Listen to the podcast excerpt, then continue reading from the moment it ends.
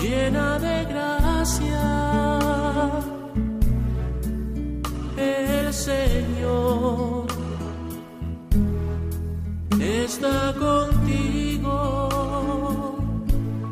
Comienza Caminos de María, dirigido por Eustaquio Masip.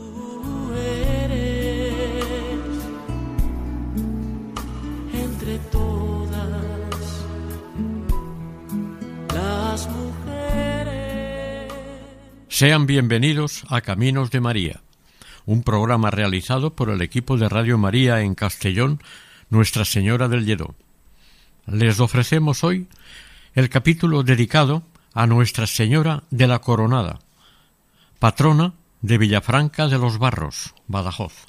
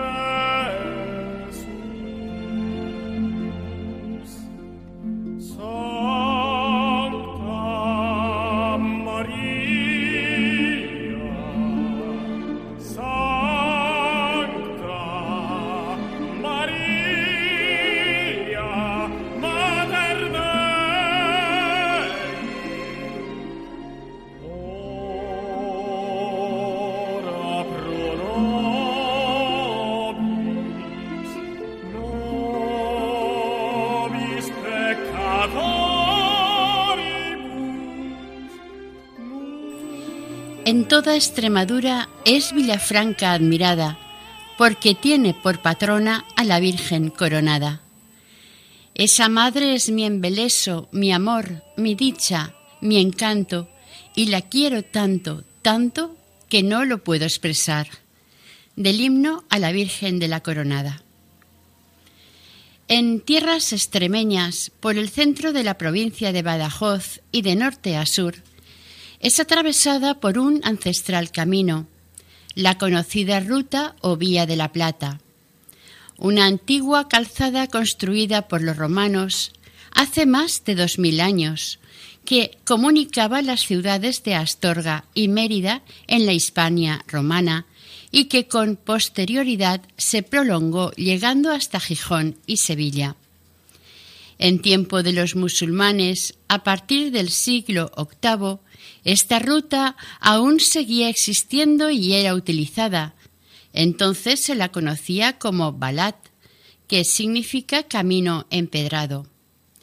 La transformación y deformación de este vocablo Balat por las gentes quedó convertido como plata, de ahí que aquel camino se lo conozca actualmente como Ruta de la Plata o Vía de la Plata.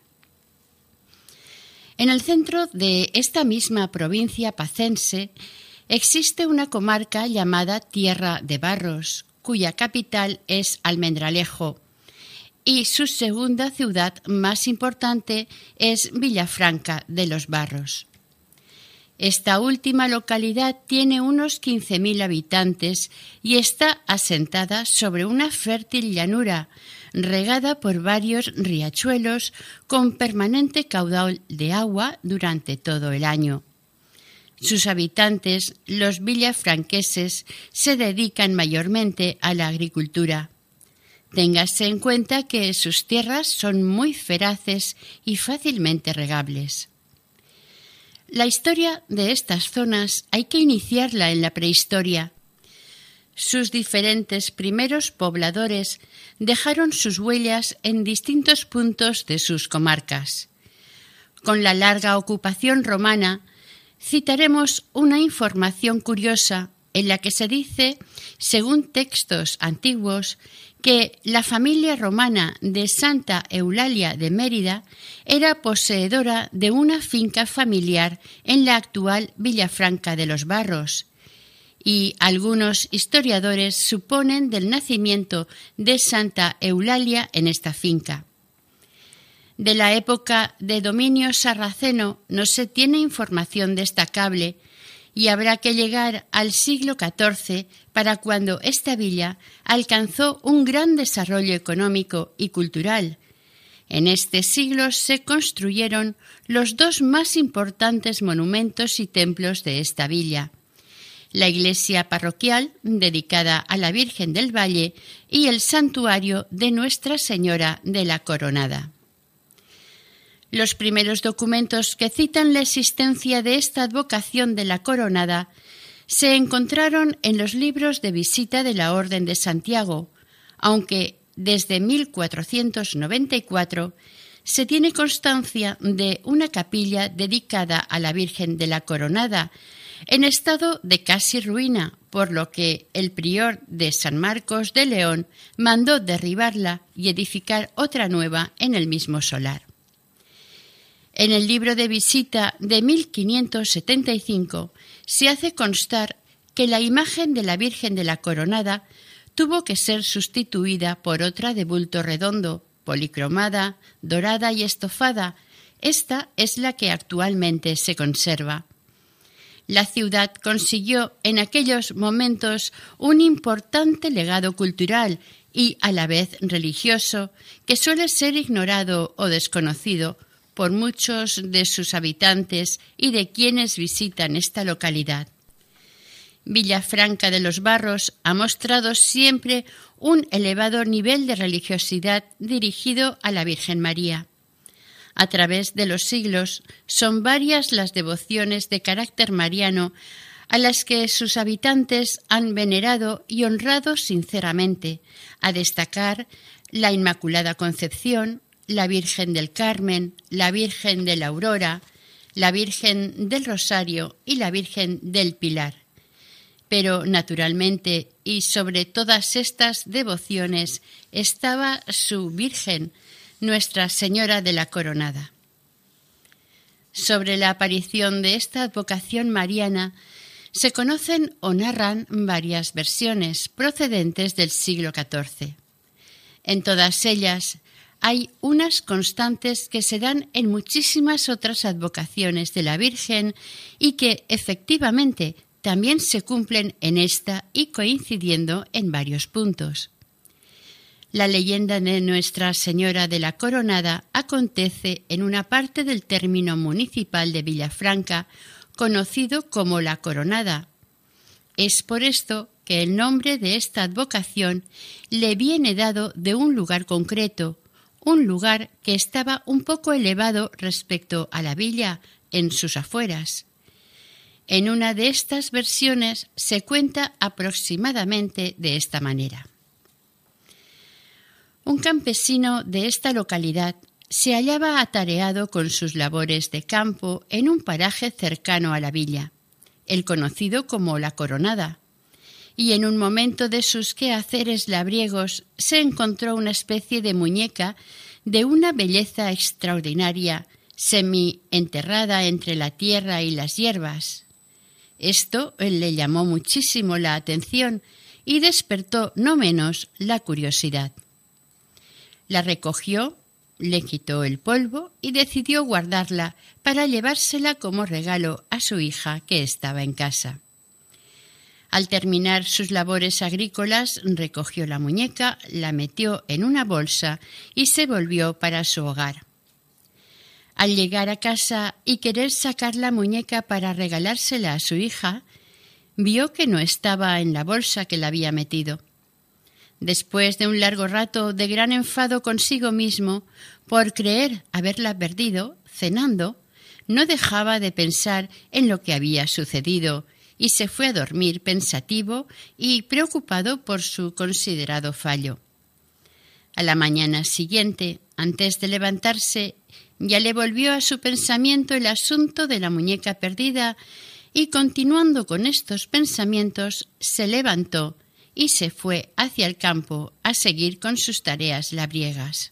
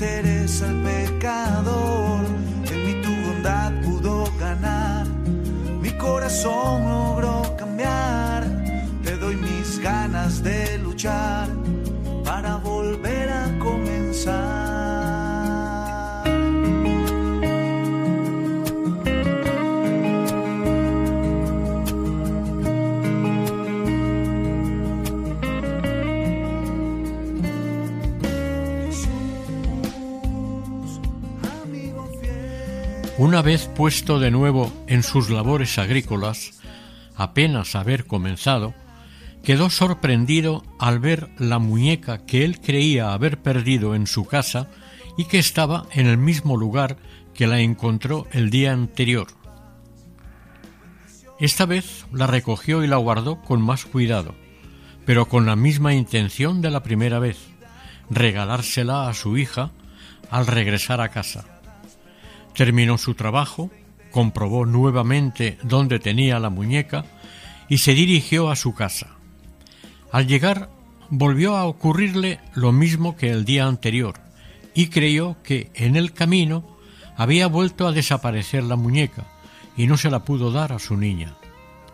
Un tanto desconcertado, le contó a su esposa lo que le pasaba y que no lo entendía, el hombre se acostó y tardó en dormirse pensando en lo que estaba ocurriendo con esta misteriosa muñeca. Al tercer día consecutivo, al despertarse el matrimonio, la mujer decidió acompañar a su marido al campo y seguir con sus tareas agrícolas, mientras ella prestaría atención a lo que el marido hacía y pasaba. Una vez llegados al lugar, se sorprendieron en ver la muñeca que estaba en el mismo sitio que fue hallada las dos veces anteriores. En esta ocasión el asunto cambió al percatarse la mujer de que la tal muñeca no lo era tal, sino que era como una imagen de la Virgen María. Tras las tres ocasiones ocurridas de este extraño hecho, lo comunicaron al cura del pueblo, y como parecía que la imagen no quería que la movieran de este lugar, el cura, el matrimonio y los vecinos del pueblo decidieron construirle una pequeña ermita para protegerla, al menos, de los fenómenos atmosféricos.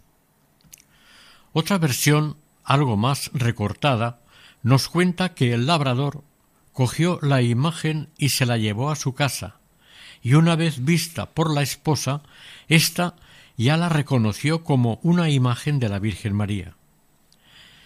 Ante esta extraña situación decidieron llevársela ante el sacerdote del pueblo. Entonces él fue quien decidió que se le construyera una capilla. Una vez decidida su construcción, cogieron la imagen hallada, la montaron en un carro de bueyes y la llevaron en dirección al campo.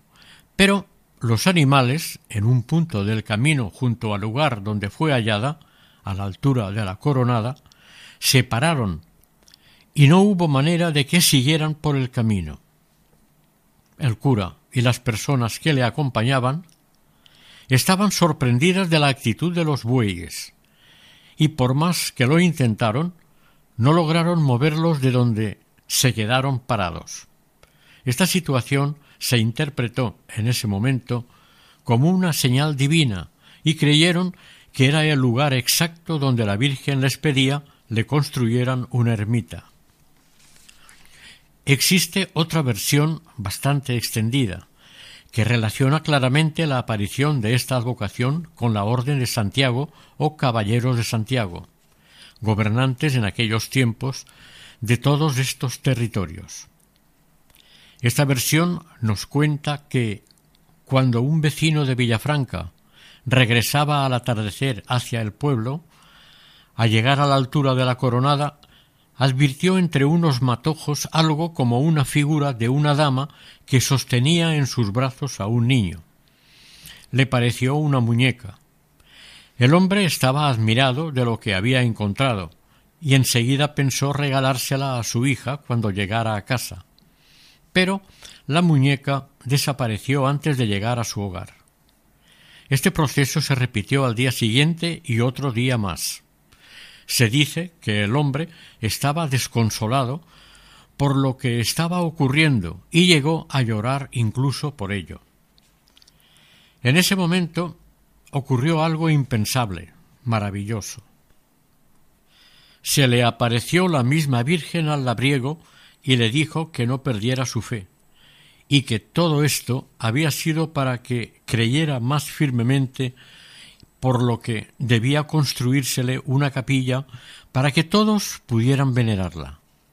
Cuando las autoridades se enteraron de todos estos acontecimientos y que la muñeca era en realidad una imagen de Nuestra Señora, todos creyeron que fue una designación de los cielos y se pusieron a construirle la correspondiente y oportuna capilla. Esta narración nos presenta todas las características y modelo que los caballeros de Santiago generalmente introdujeron en todas las localidades que quedaron bajo su influencia y poder. Estos relatos legendarios son muy comunes en todas las zonas del territorio en el que se vivió la reconquista de estos territorios peninsulares ocupados por los agarenos. Recordemos que los ejércitos cristianos llevaban entre sus enseres lo que se conoce como las vírgenes de campaña, unas imágenes marianas que decían o suponían podían proteger a las tropas cristianas del enemigo sarraceno. Se ha contado en numerosas ocasiones que durante las batallas, cuando los soldados veían que la imagen o las imágenes de la Virgen o de los santos que llevaban corrían algún peligro y podían caer en manos infieles, las enterraban para que no fueran destruidas o profanadas. En esta advocación, por los datos que narran y el lugar donde está la ermita, la zona rural de la Coronada, aunque no era un lugar no muy apartado del pueblo, sí estaba fuera de sus murallas y en un lugar elevado, desde donde se podía divisar un gran espacio de terreno. Por este motivo, y como se ha dicho con anterioridad, la imagen encontrada en él recibió el nombre del lugar de su hallazgo, Virgen de la Coronada. Algunos investigadores sobre esta advocación son de la opinión de que pudo ser una imagen de la Virgen que cuando la encontraron ya llevaba corona, pero esto es cosa muy poco habitual y probable, y en este caso parece no haberse podido comprobar. Todo esto, tan misterioso y extraordinario, despertó entre los habitantes del lugar un respeto y una nueva religiosidad hacia una imagen de la Virgen María, cosa de la que en aquel tiempo entre los fieles creyentes se echaba en falta, y su hallazgo le resultaba providencial y un tanto milagroso. Como la ermita de la Virgen estaba fuera del pueblo y era fácil su acceso, la Virgen de la Coronada muy pronto se convirtió en motivo de devoción y atracción para los creyentes, quienes, sin duda, empezaron a visitarla, rezarle, rogarle y verla como la vecina más especial de la villa. Para ellos era como la madre llegada de los cielos.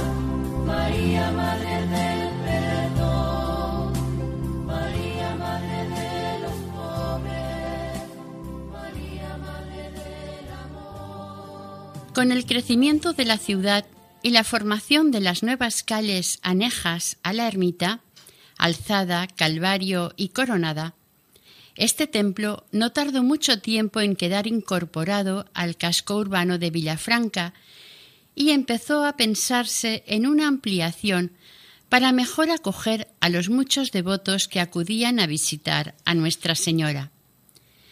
Estas tradiciones orales que se han ido pasando de generación tras generación son poco fiables, pero al menos son curiosas y llenas de anécdotas, como leyenda son interesantes y siempre forman parte de la cultura local de los pueblos, rellenando su historia y cumplimentando sus deseos más íntimos.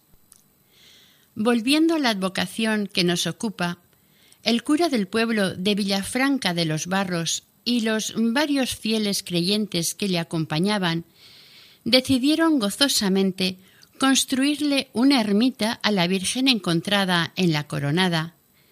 Enseguida se pusieron manos a la obra en un lugar al noroeste de la villa. Aquella primera capilla o ermita se inició a mediados del siglo XV.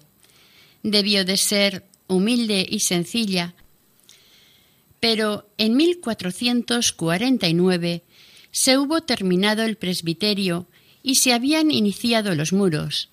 La obra se terminó a principios del 16 y se conoce que al menos en el año 1515 estaba casi acabada. Desde un principio se constituye una hermandad que tiene su sede en la ermita de la Coronada.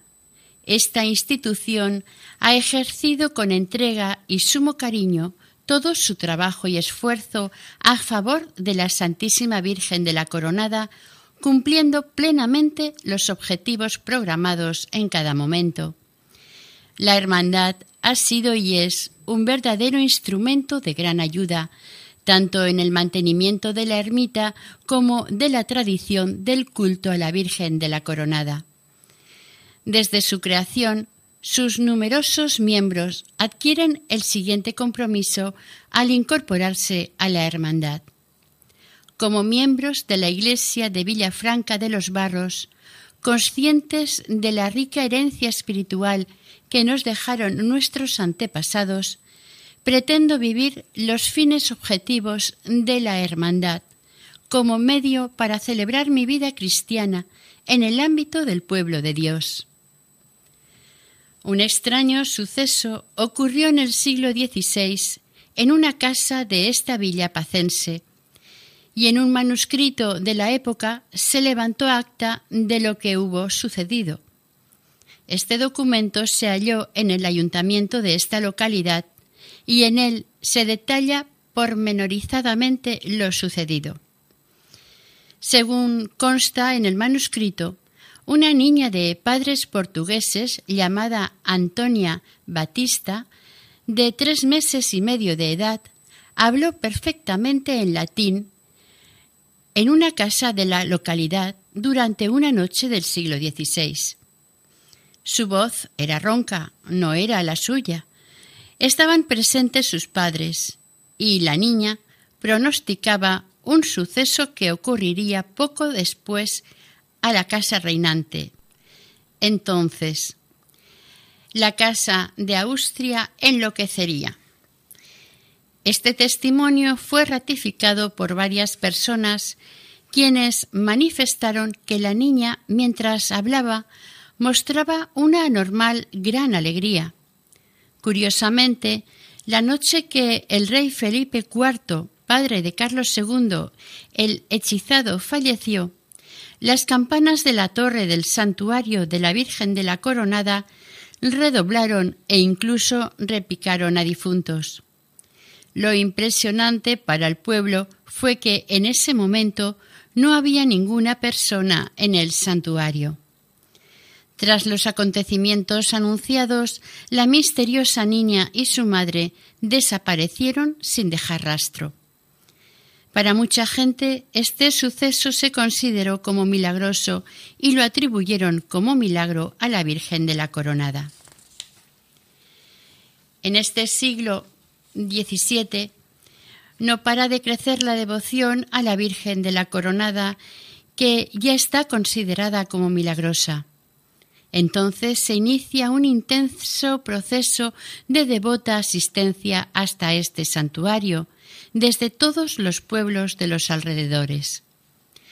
Resulta muy reconfortante a los devotos acudir ante la Virgen en los momentos más duros de las epidemias y de los desastres de origen natural que se suceden, además de las cruentas guerras que se producen de manera imparable, pero en especial a finales de siglo con la guerra de sucesión, en la que intervendrán otros países europeos apoyando a uno u otro de los pretendientes al vacío trono español de esta época existe un exvoto pictórico que aún puede verse en el santuario. Se trata de un pequeño lienzo sobre tabla pintado al óleo en el que se representa un milagro de la Virgen, en el cual una niña gravemente enferma, acostada en su cama, se cura de su enfermedad gracias a la intercesión ante Dios a través de la Virgen de la Coronada. La nota escrita de este mismo lienzo dice Isabel, hija de Joseph Zafra y Antonia de Cabo, vecinos de esta villa, estando en peligro de morir, cobró la salud por intercesión de Nuestra Señora de la Coronada, año 1765. En este lienzo, la Virgen está en la parte superior izquierda del cuadro. La niña se halla acostada en la parte inferior derecha. Es curiosa la forma como se ve vestida la imagen de Nuestra Señora. Tanto el vestido y el manto están decorados con motivos florales. Además, la Virgen lleva gorguera. La imagen tiene la media luna a sus pies y la disposición de sus manos se sitúa sobre el pecho como si mantuviera a su hijo, el niño Jesús. Por medio de este cuadro se ha podido saber y comprobar cómo solía estar distribuida, decorada y amueblada una habitación del siglo XVIII, aunque evidentemente se trata de una habitación de una familia acomodada.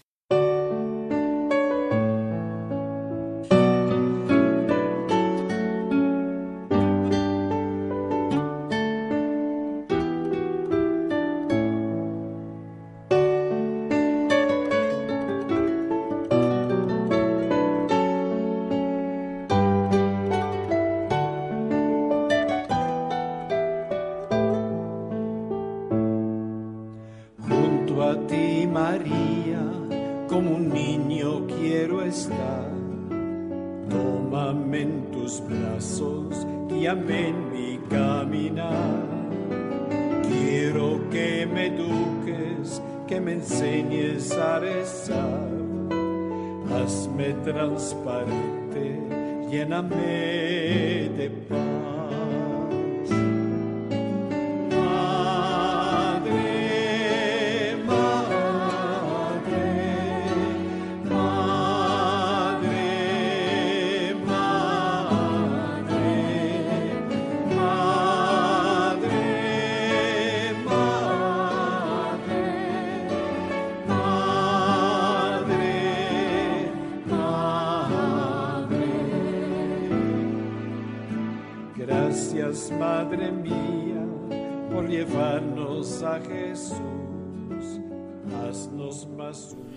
En cuanto al santuario, al llegar a sus puertas, se nos presenta como si fuera una fortaleza. Sus gruesos muros, sobrias paredes, escasos ventanales y con una torre de campanas bastante original, dan la impresión al visitante de hallarse más ante un castillo que de una iglesia. De la primitiva planta original de la iglesia se sabe que constaba de tres naves, una nave central, más ancha, que estaba algo más elevada que sus dos laterales, que además éstas eran más estrechas. Las tres naves estaban cubiertas con artesonado. De aquel antiguo templo actualmente sólo se conservan la capilla mayor almenada, con bóveda de crucería, sus almenas exteriores, el primer cuerpo de la torre de campanas y la bóveda del altar mayor. También es de este tiempo la portada del perdón, una puerta de arco apuntado compuesto por tres arquivoltas decrecientes del exterior hacia el interior. En la actualidad, la iglesia que conocemos es el resultado de unas importantes reformas realizadas en el último tercio del siglo XVIII, en tiempos del estilo barroco. En 1779 se realizó una gran reforma de esta iglesia. De las tres naves primeras se pasó a una sola nave. Toda la planta se puso al mismo nivel y fue cubierta con bóveda de cañón con lunetos. Por detrás de la capilla mayor se edificó el camarín, que, al igual que otros lugares de este templo, presenta evidentemente muchos caracteres barrocos. Este camarín se construyó con el apoyo económico de los mayordomos del templo y del concejo de la villa.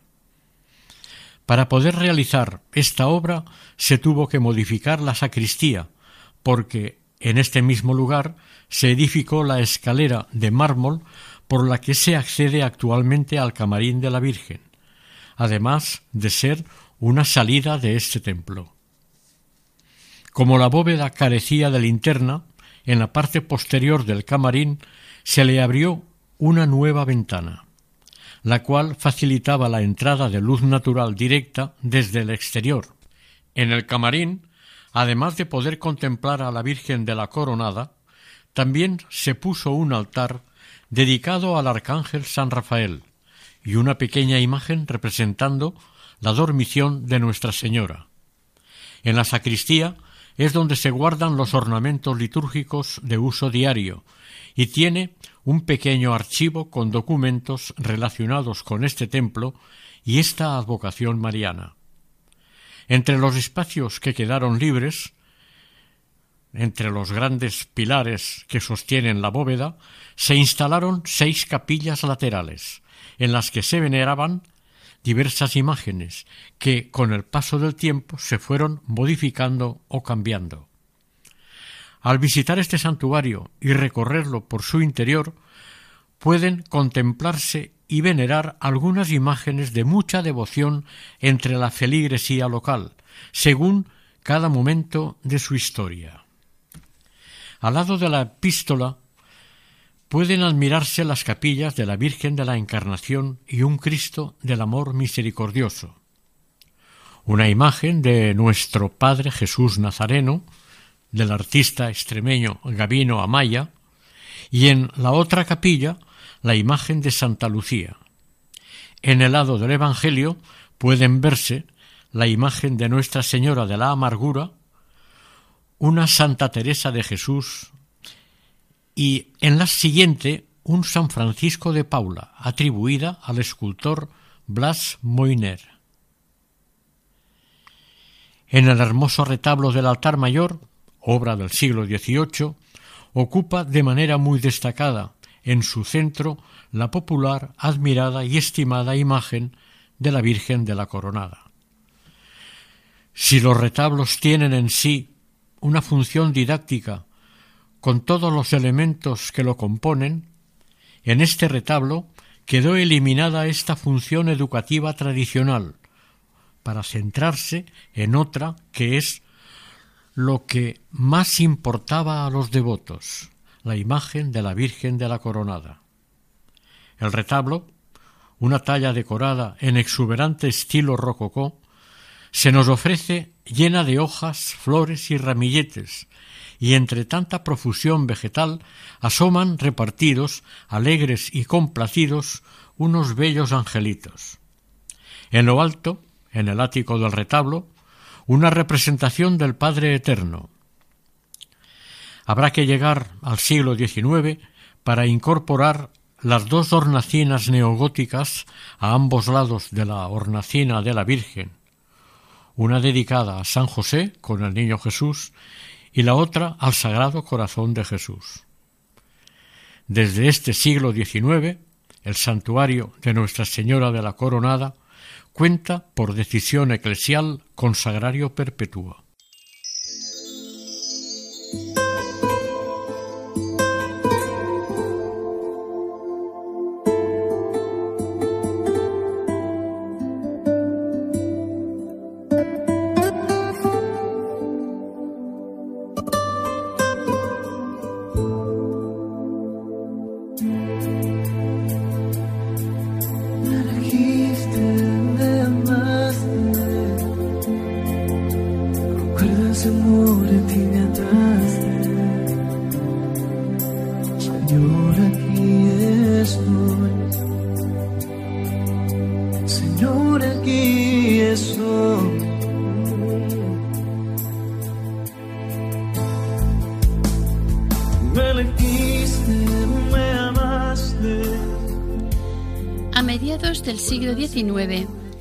Se construyó el actual coro.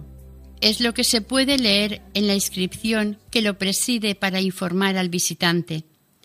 Sin embargo, el órgano es del siglo XVIII y se halla ubicado en lo alto del coro.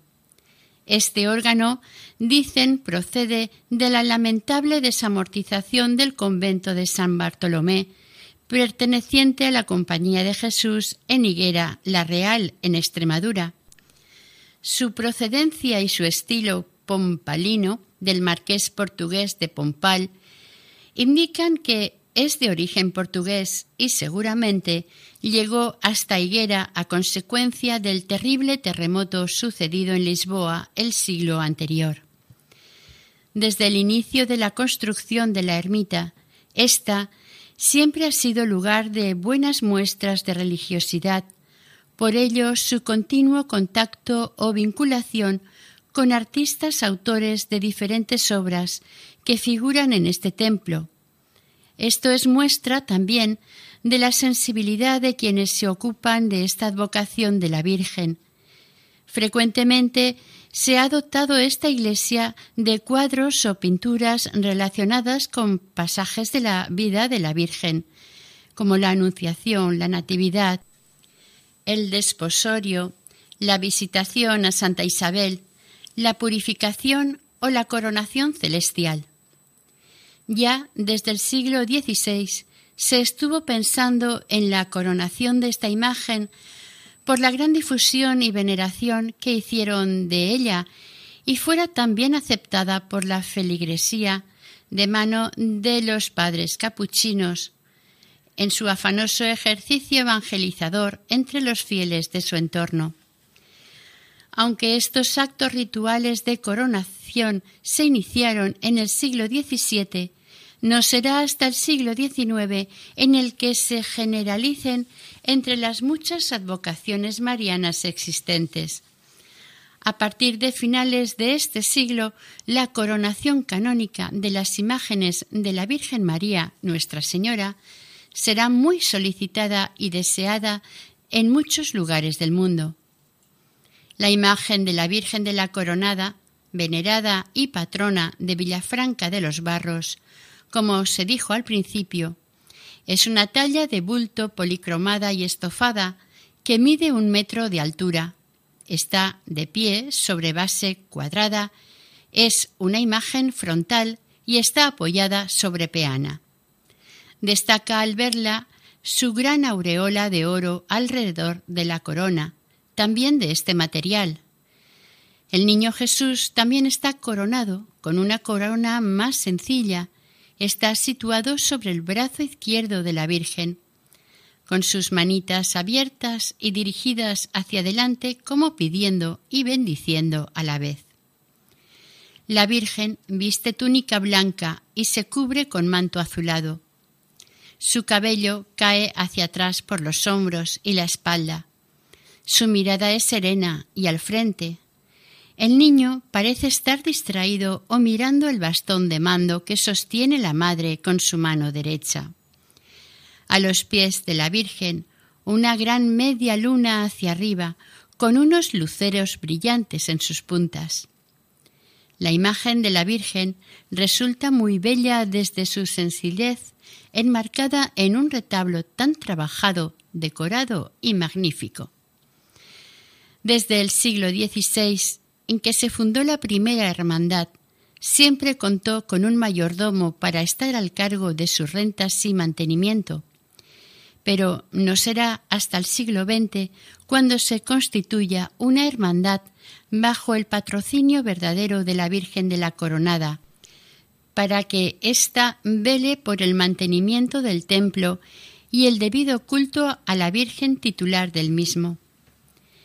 En 1922 se creó la primera gestora que estuvo presidida por don Rodrigo Sánchez Arjona como presidente, don Alonso Ceballos Rico como depositario y don Fernando Fernández de Soria como secretario. Aún así, no será hasta 1935 cuando se constituya de forma oficial y con aprobación del Obispado la Hermandad de Nuestra Señora de la Coronada, que tiene por objeto procurar la mayor gloria de Dios mediante el culto y la devoción a su Purísima Madre, a quien, bajo la advocación de la Coronada y desde tiempo inmemorial, han venerado y honrado los fieles devotos de la ciudad de Villafranca de los Barros de la diócesis y provincia de Badajoz.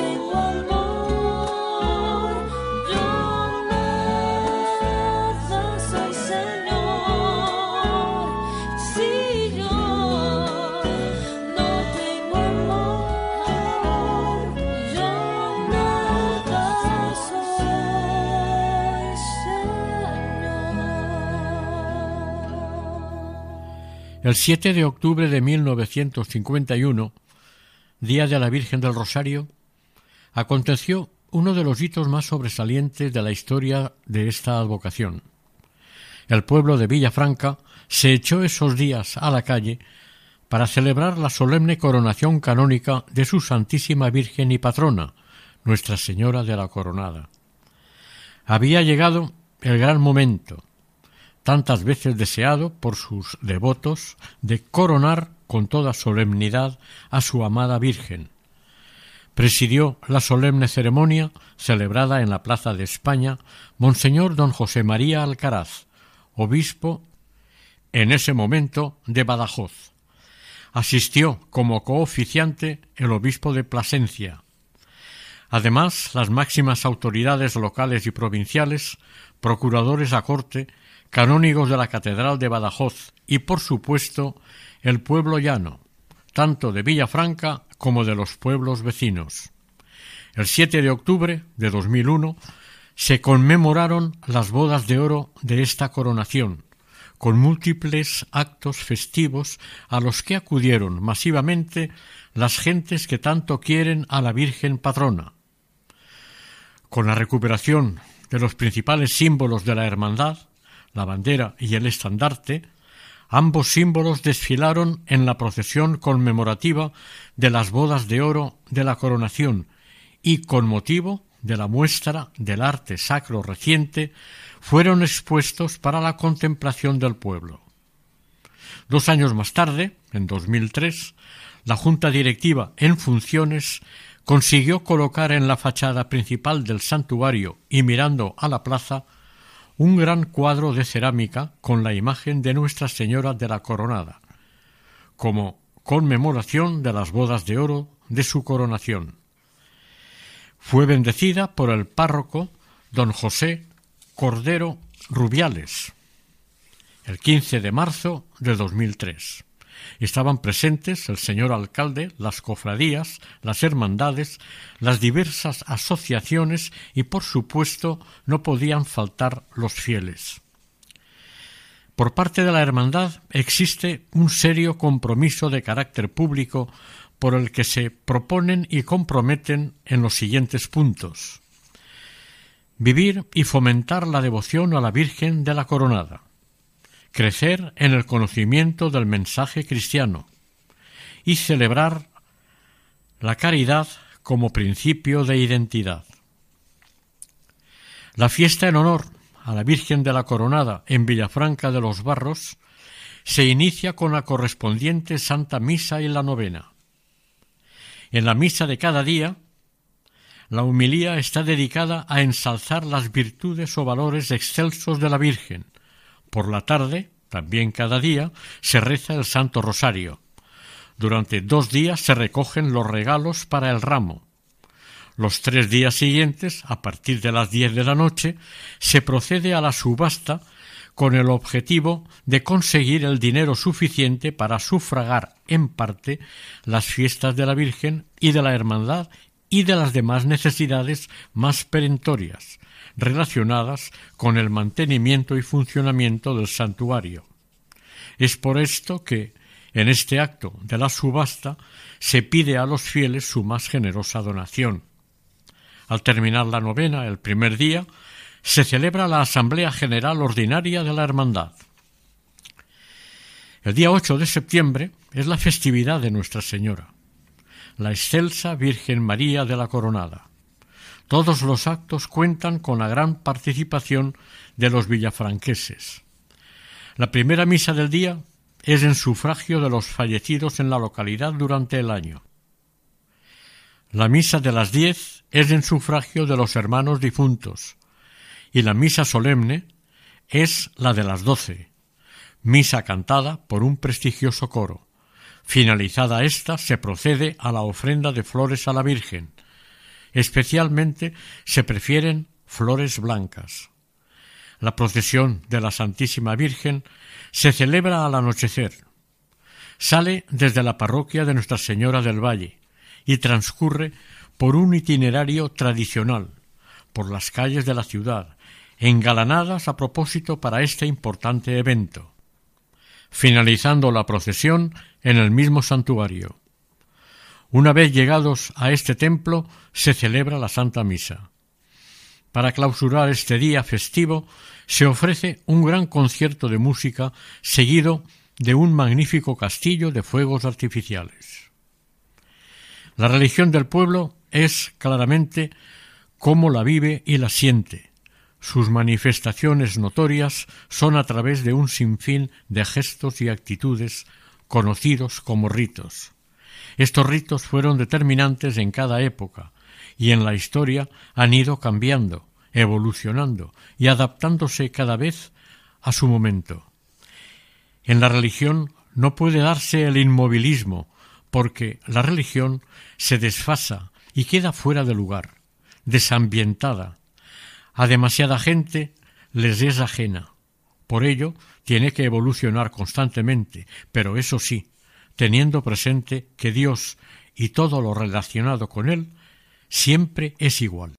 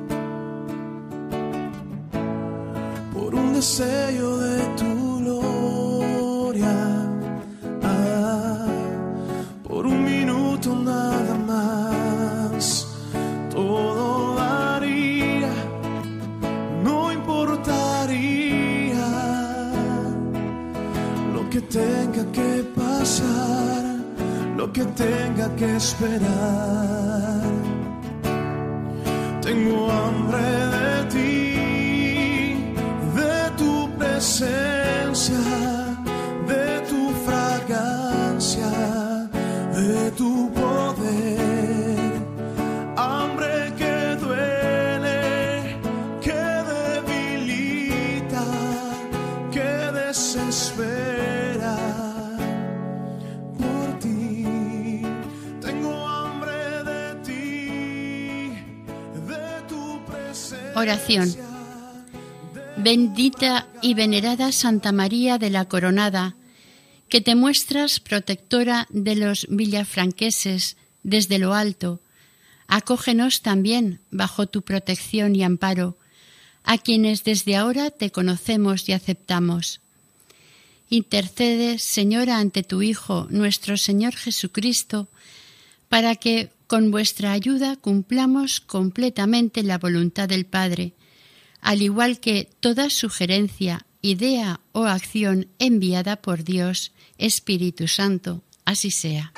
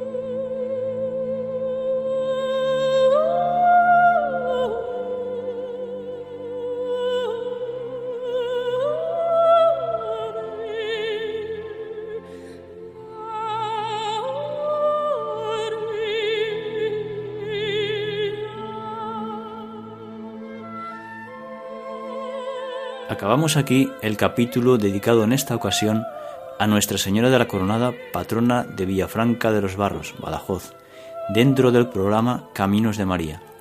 Si desean colaborar con nosotros, pueden hacerlo a través del siguiente correo electrónico: caminosdemaria@radiomaria.es. El equipo de Radio María en Castellón, Nuestra Señora del Lledó, se despide deseando que el Señor y la Virgen les bendigan.